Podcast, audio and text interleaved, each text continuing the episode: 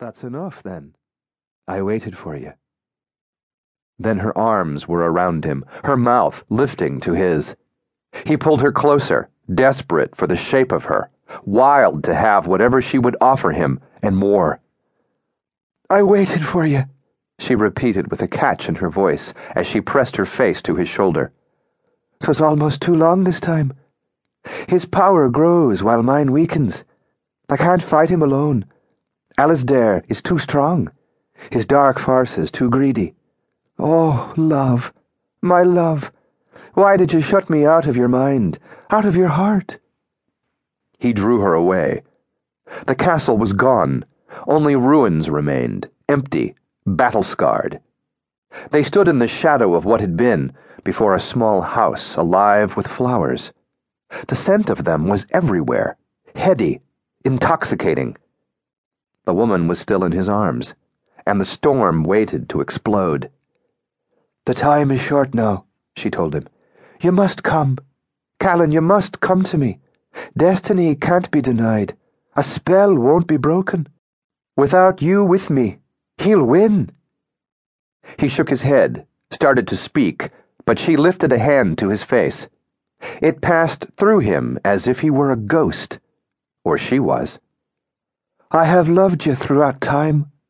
As she spoke, she moved back, the mists flowing around her legs. I am bound to you throughout time. Then, lifting her arms, raising palms to the heavens, she closed her eyes. The wind roared in like a lion loosed from a cage, lifted her flaming hair, whipped the cloak around her. I have little left, she called over the violence of the storm. But I can still call up the wind. I can still call to your heart. Don't keep it from me, Calin. Come to me soon. Find me, or I'm lost.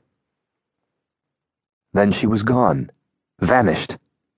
The earth trembled beneath his feet, the sky howled, and all went silent and still.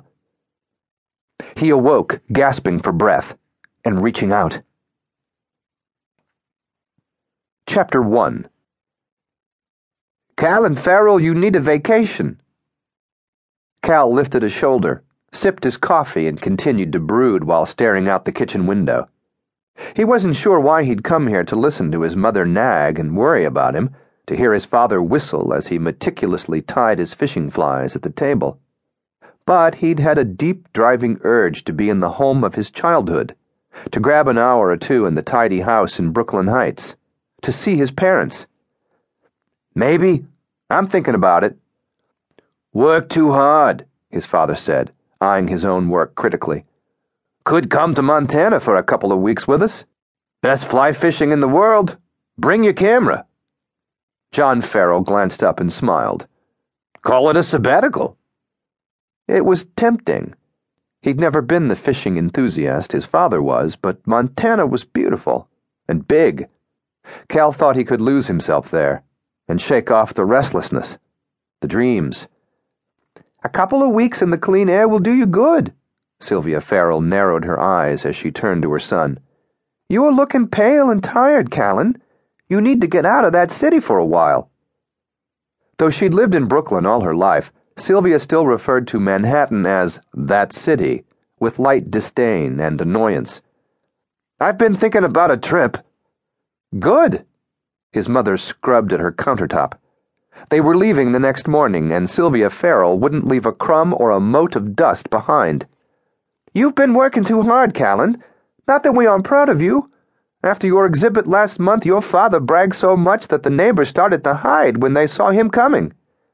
Not every day a man gets to see his son's photographs in the museum. I like the nudes especially, he added with a wink. You old fool, Sylvia muttered but her lips twitched. Well, who'd have thought when we bought you that little camera for Christmas when you were eight that 22 years later you'd be rich and famous? But wealth and fame carry a price. She took her son's face in her hands and studied it with a mother's keen eye.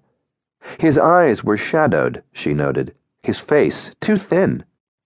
She worried for the man she'd raised and the boy he had been who had always seemed to have something more than the ordinary. You're paying it. I'm fine.